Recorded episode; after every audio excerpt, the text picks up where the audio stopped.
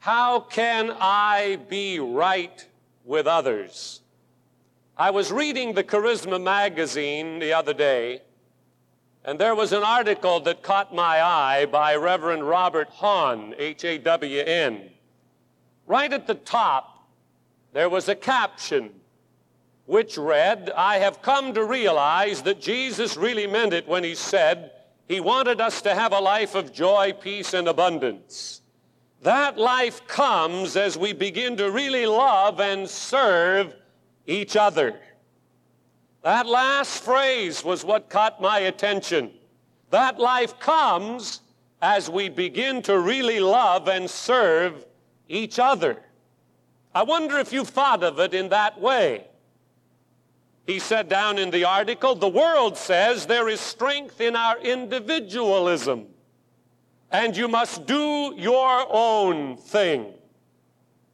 We can't afford to live that way, he said, speaking of the church, of the Christian.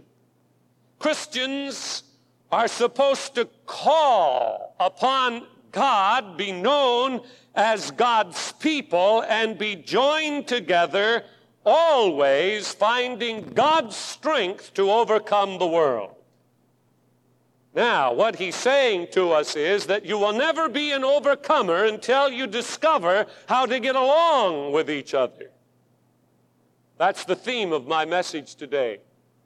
The New Testament word is koinonia. You've heard it before. It's from the Greek text, and it means fellowship. We read from 1 John 1 3, that which we have seen and heard declare we unto you that you also may have fellowship with us. And from Acts 2 41 through 47, the church continued daily in fellowship and in breaking of bread from house to house, and so on. Koinonia. It literally is a very special sort of thing, implying to be a part of, to share in, to participate in. You cannot be aloof and be a true follower of Jesus Christ. You cannot enjoy his power and be aloof and disconnected from the other members of Christ's body. There must be a koinonia, a fellowship in and through every one of us. Now, there are two parts to my message today, and they're very simple. The first one deals with today's need. And under today's need, there are two things that I want to mention. The first being, we live in a very depersonalized society. Now, if you don't believe that, just go out shopping in some of these crowded places as I did the other day and found out that I had to take a number. Now, I don't shop much, it just drives me batty. They, there seems to be so many more important things to do than shop. So, my wife is very happy to assume that ministry. She loves it. She has a special calling to shopping. In fact, she has the gift of shopping. I have yet to find it in the scripture, but I know she has it. I just noticed some shoes I've never seen before on her feet. I will learn of it later, but they're new. But not for me. If I have something to get, I'll go and get it fast and gone. But I went into this place the other day wanting to be helped, and they said, Please take a number. A number? Don't you know who I am?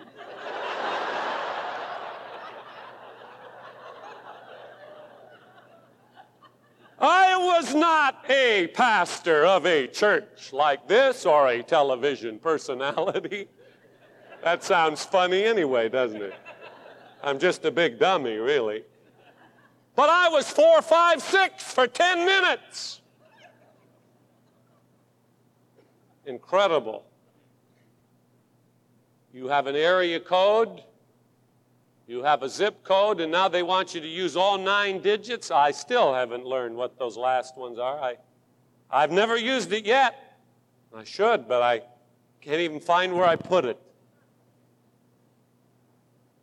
You have a social security number, you know that. In fact, all of the applications you fill out these days, banks, anywhere, put down your social security number. That's more important than your name.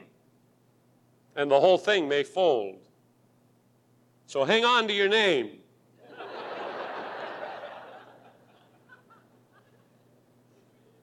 I kind of like the personalized license plates. That to me is a little bit refreshing in a depersonalized society. I have one. How many of you have seen my license plate? How many of you haven't? How many of you don't care?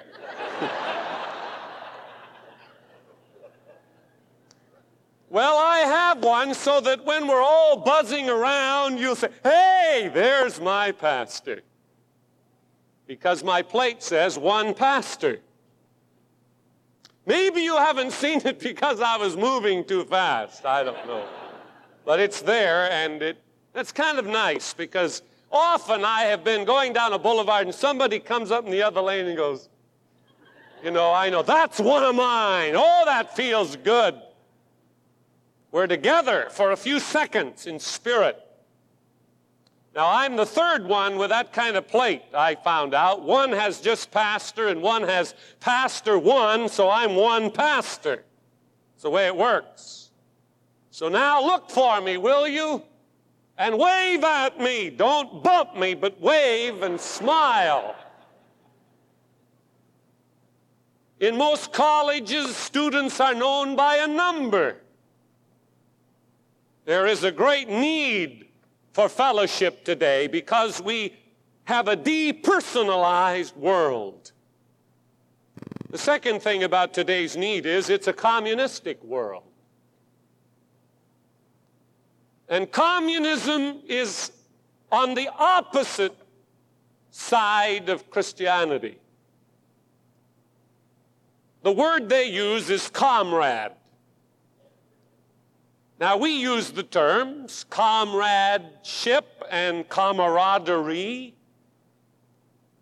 But I want to say today that Marx may be able to make some comrades, but only Jesus Christ can make men brothers. And there's a big, big difference in the two. Some believe that the book of Acts teaches communism. They read in Acts 2 44 and 45 all that believed were together and had all things common, and sold their possessions and goods and parted them to all men as every man had need. What the Bible teaches is completely different than communism. First of all, when you move into the fifth chapter of Acts, after what we just read, and come to the fourth verse, you will see Peter asking Ananias and Sapphira a question. Whiles it remained, was it not thine own, and after it was sold? Was it not in thine own power? That's not communism. You see, they had the power to do with it what they wanted.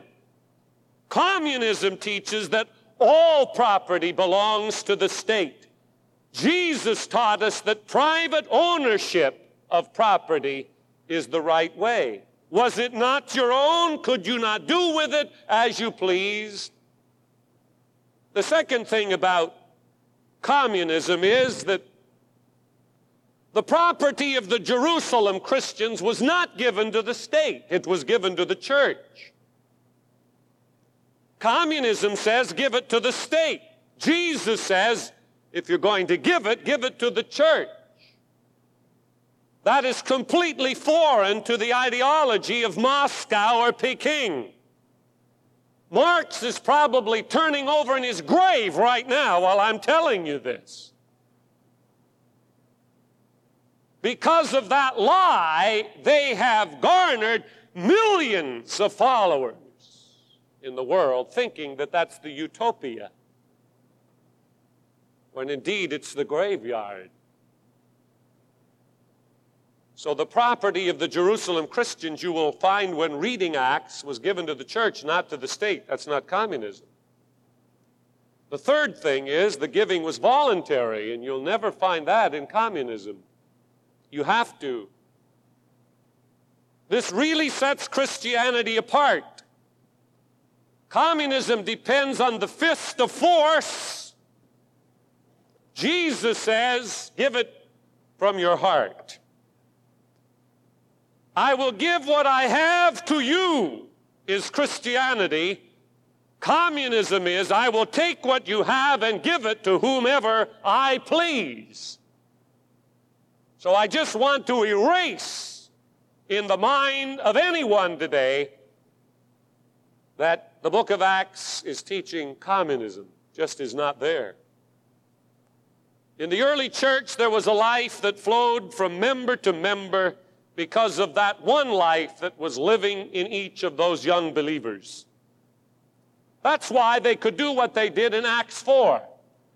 Because of the life of Jesus Christ within them. It flowed then to every member of the body, and from house to house and day by day, that life was flowing until the last verse of the chapter says the Lord was able to add to the church daily such as should be saved because of the manifestation of Christianity in the lives of the members of that early church.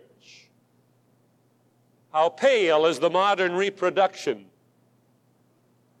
Somebody said, We bounce around our fellowship halls like billiard balls ricocheting off the walls, when in truth we ought to be crushed together like grapes. How true that is. The need of today demands me to speak on this subject. How can I know one another and how can I understand the other and how can I minister to the other and how can I reach out to the other and how can I relate to the other? In a depersonalized communistic world, it's getting harder and harder to do. Now, the second point has to do with the sharing of life. This is the only way the needs of our time or any time can be adequately met by a sharing of life. Christian fellowship, in my opinion, is the greatest fellowship in the world. Someone has described it as two fellows in a ship. Fellowship. That's not bad. Easy to remember.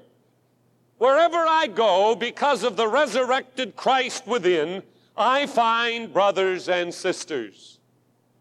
Whether they be Arab, Jew, Greek, Roman, Oriental, if he knows the living Christ, we have a rapport that is not found among other people. I have experienced it in the Far East, in the Orient, in the Middle East, in South America, wherever I have been able to go, I have found this to be true. It is a sharing of life. Brothers and sisters, it's not corny to say brother so and so, sister so and so. I have men in the ministry who say, I don't want to be called that pastors' wives they don't call me Sister Cole. We don't mind because it speaks of what I'm saying today. We are brothers and sisters in Christ. If we're not, there's something wrong with us. It's not corny, it's not out of date. It's beautiful. A sharing of life.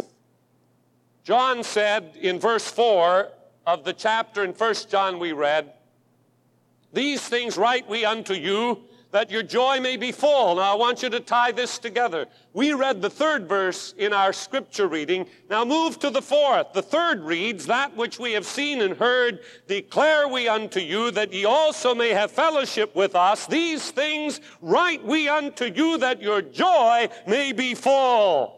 You see what he's saying? The joy in many a life is missing because of no fellowship. Now, you may have come to the altar today for prayer and the laying on of hands, and that's wonderful because you're down in the dumps. You feel great burdens. I want to expand your thinking today a bit. By suggesting to you that a thousand trips to this altar may not meet your need if you're not in fellowship with other brothers and sisters in Christ. These things we write unto you that your joy may be full. We have seen and we have heard and we declare it unto you that you may have fellowship with us. Fellowship descends from God and moves horizontally among the brethren. 1 John 1 6 says, Our fellowship is with Him. Then we cannot escape what John reveals to us. What are these things that John writes about? Half the truth is that you may know Christ, that you may trust Christ, that you may know His love and His light. But He also said that you might have fellowship with us. Then your joy will be full. It's like two plus two equals four. These things I write unto you that you may know Christ. That's the first two. Then the second two is that you may have fellowship with us. And then the equalization is joy. What comes from the two plus two is joy and fellowship and victory. Yet what do we do? And I can't look in any area now I'm totally neutral. I'm looking right down the middle aisle, right at the camera. That's the best place. As soon as I say amen at the end of Sunday morning, people shoot for the door. They want to be the first out of the parking lot, the first in the restaurant, the first out on Howe Avenue. And I want to say to you that it's pretty hard to have joy which comes from knowing Him and fellowshipping with the brethren when you're in such a hurry you cannot pause to say good morning. Somebody told me before this service of what they saw in the parking lot before church. One of our kind attendants was lovingly trying to talk to a man who was not parked in the right place, and he just read that attendant out something to beat the band. He's probably sitting here in church, and I love you, but you did the wrong thing, sir. We have to be in fellowship with one another. I doubt your spirit is really too warm if that's the way you act coming into the church parking lot when we're trying to help people. Are you with me? Do you understand what I'm saying?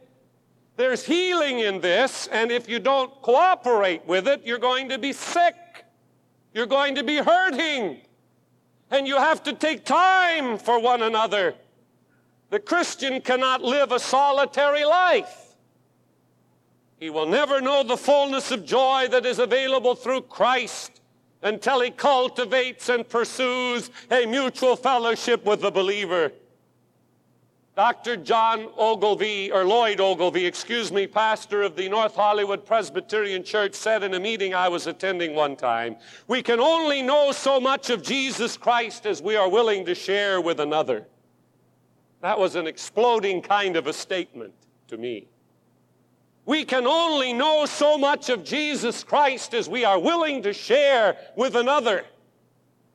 That took me back to a friend of mine in the ministry who said to me one day, troubled Pastor Cole, he said, My church is having so many people come in for counseling and help, unbelievable circumstances. And it just seems almost, almost overwhelming. And I said to him, Well, Jim, has it ever occurred to you the reason is that you have Jesus and your church is flowing with Jesus and you're the only church in that community Jesus can trust those people to? Oh, was he ever helped? It was like a burden lifted from his shoulders. And my dear friends, it's true here at Capital Christian Center. We will not be able to touch this community until we know how to touch each other and let the life of Jesus Christ flow through us to a needy world out there. That's the way it works. We can only know as much of Jesus as we're willing to share with one another. I had a girl call me this week, Monday. She was going to commit suicide in the parking lot of our church on Sunday. She had the pills, she had the alcohol. She was going to get into her car and drive to this parking lot, and we would find her dead after church. I said, Why did you want to do it in the church parking lot? She said, That was the last place I ever felt good, was in your church. I said, Well, why didn't it happen? She said, My car wouldn't start. I said, Well, that ought to say something to you. And we shared together, and I think I gave her a reason to live. You see, that's the way it works. If Jesus Christ is in us and flowing from us, there will never be an end to those we touch. I want to say a word here to those of you who feel the church is getting too big. Every now and then I have to mention this. You see, the experts tell us that you'll never know more than 65 people in any group, no matter how big it is. 65 is your limit. The minute you get to the 66th person, it's too big. And this idea that I'm going to go to a smaller is ridiculous because a church cannot remain small if it practices the principles of the New Testament. It's impossible. Life begets life. So a church that's practicing koinonia is going to grow, and you're going to be unhappy there. So then you're going to have to move again, and in the process of moving, Jesus might come, and you may be looking at that point for a church. Hello?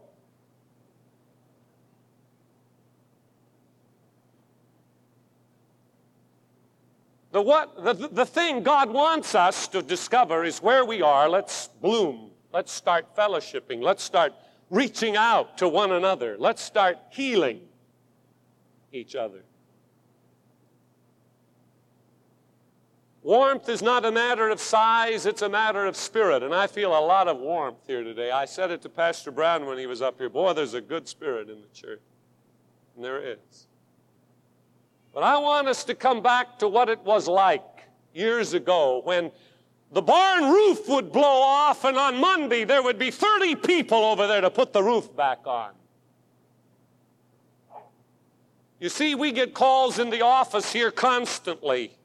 I need to get to the doctors. There's someone that could give me a ride. I need this, I need that. Sometimes we have to call literally sheets of people to find somebody who will take the time to do that, to have fellowship in a caring, sharing way, and it's tragic.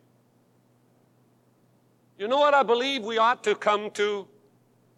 Through the men's breakfast on Wednesday morning, which is where you can get down to the nitty gritty and one on one type of thing, and the Women Alive a week from Tuesday night, and the Bible study home fellowship centers on the 30th of this month, we have many of them all over the community where you can get into a koinonia and know one another. What should be happening is, and this I believe, we should never have to call the church per se.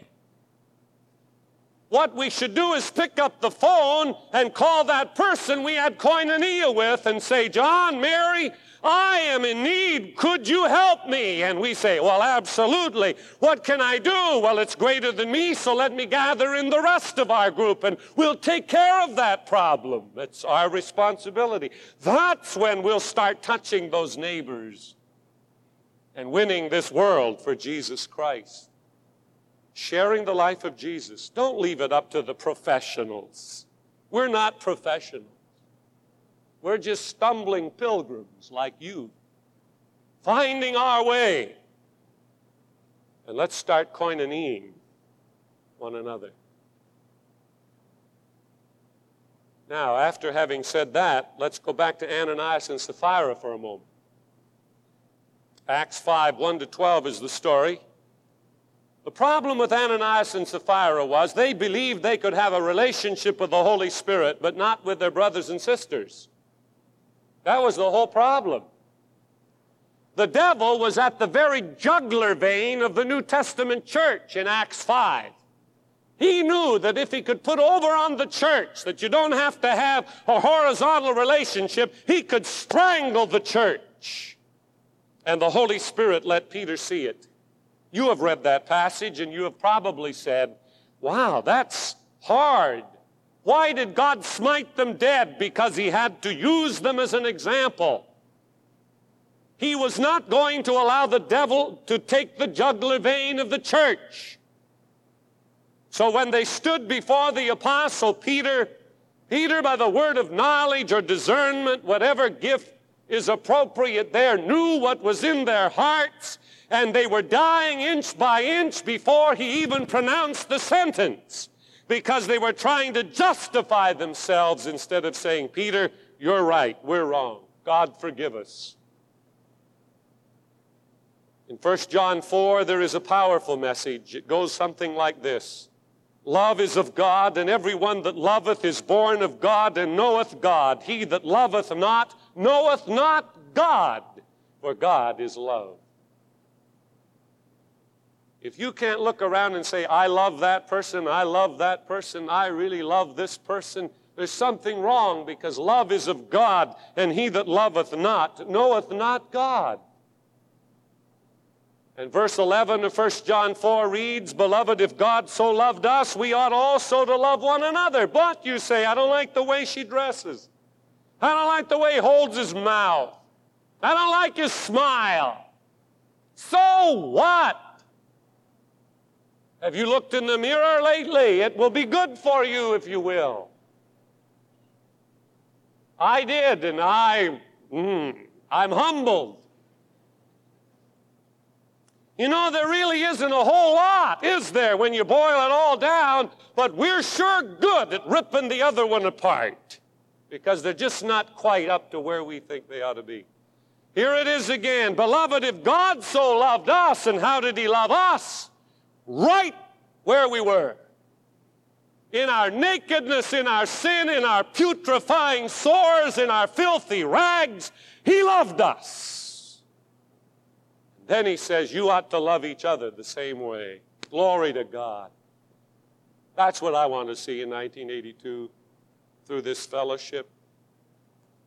And then the capstone of all of this teaching about love and koinonia is what Jesus said in John 13 35.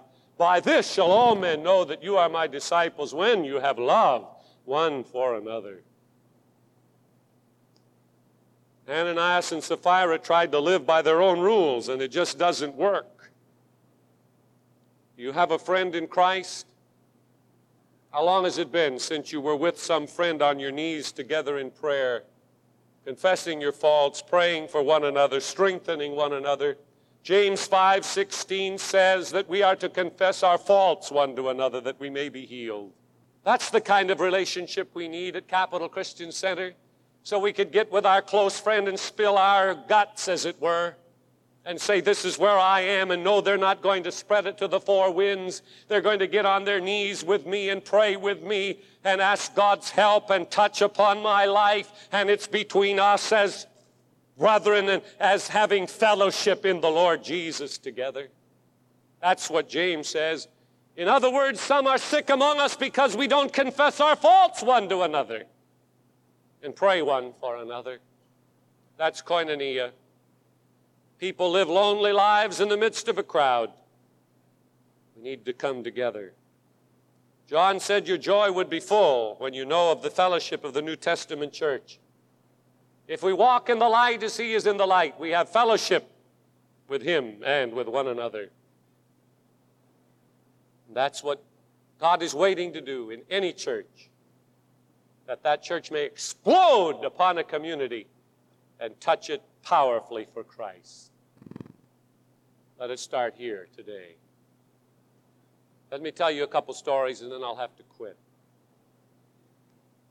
When F.B. Meyer, the great preacher of Christ Church, went to London, shortly thereafter he went down into the slums of London and he saw a scavenger sitting on a cart. And he went up to that scavenger and put out his hand, took the scavenger's hand to shake his hand when the scavenger pulled his hand back and said, Oh, no, sir, I'm, I'm not fit to shake hands with the likes of you.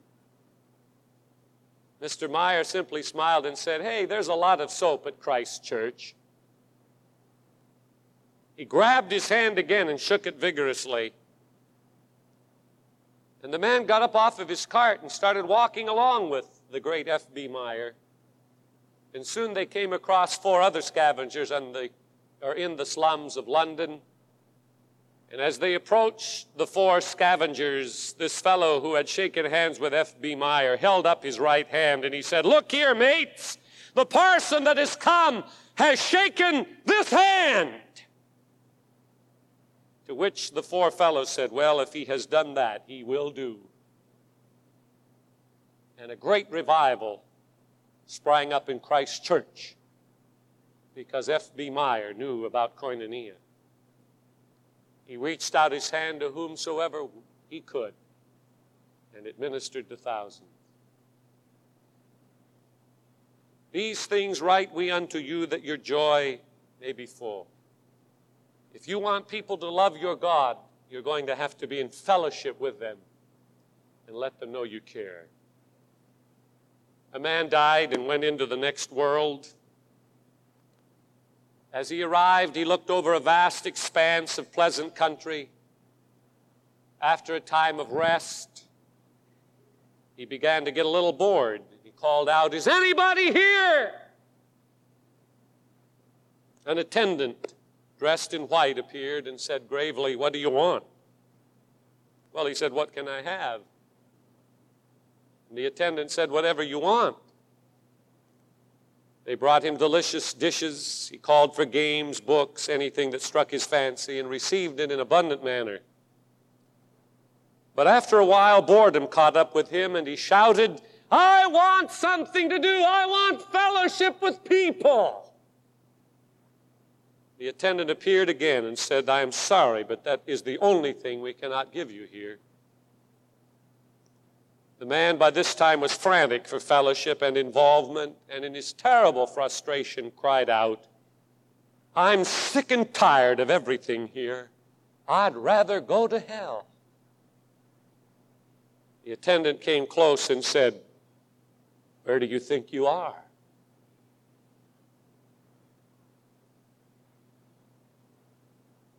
I think the point is well taken. God has made us for each other. And when we do not reach out to each other, we are not sharing His life, and we come into death just like the Dead Sea because it never gives, never reaches out to another. Yes, we're living in a depersonalized society and in a communistic er, era, but that's no excuse for the church. Because what the church knows is a sharing kind of life, a koinonia kind of experience. We are important to each other. What can I do to get along with others? Simply have the life of Jesus flowing through you and take time. Don't be in such a hurry to amass your fortune that you forget to build friendships and relationships that will, in the end, bring people into the family of our God. Friends, that's what God has laid upon my heart for this hour.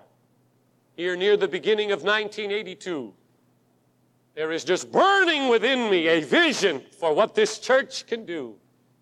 And from time to time, I see that vision being impaired as God pulls back the curtain and shows me people who are too busy to care, too busy to stop, too busy to love.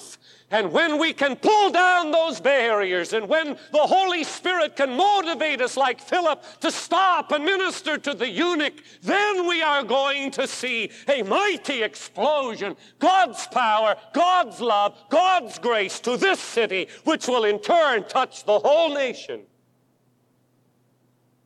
Start right here today. We'll just let it happen. Let's bow our heads in prayer.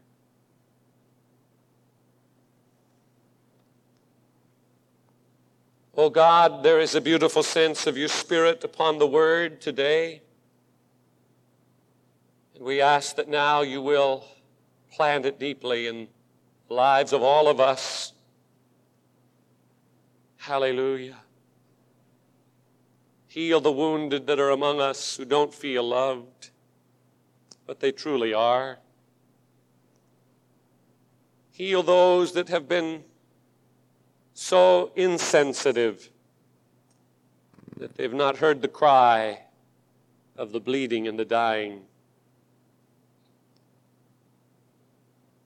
Speak to the sinner that is among us today who needs to accept Jesus. May they come into fellowship with Him today. Do a great work in these closing moments, O oh God, we pray. While our heads are bowed and no one is looking around, I first want to address myself to any person here who does not know Christ as Savior and Lord. I would like you to raise your hand indicating your desire to move into the family of God today. You can do it by simple faith. Jesus, come into my life, forgive me of my sins, wash me in the blood. I want to pray for you because the Bible says the effectual, fervent prayer of a man in right standing with God avails much. Let me pray for you today. Raise it high and say by that hand, Pastor, I receive Jesus today. God bless you, fellow, right here on the front.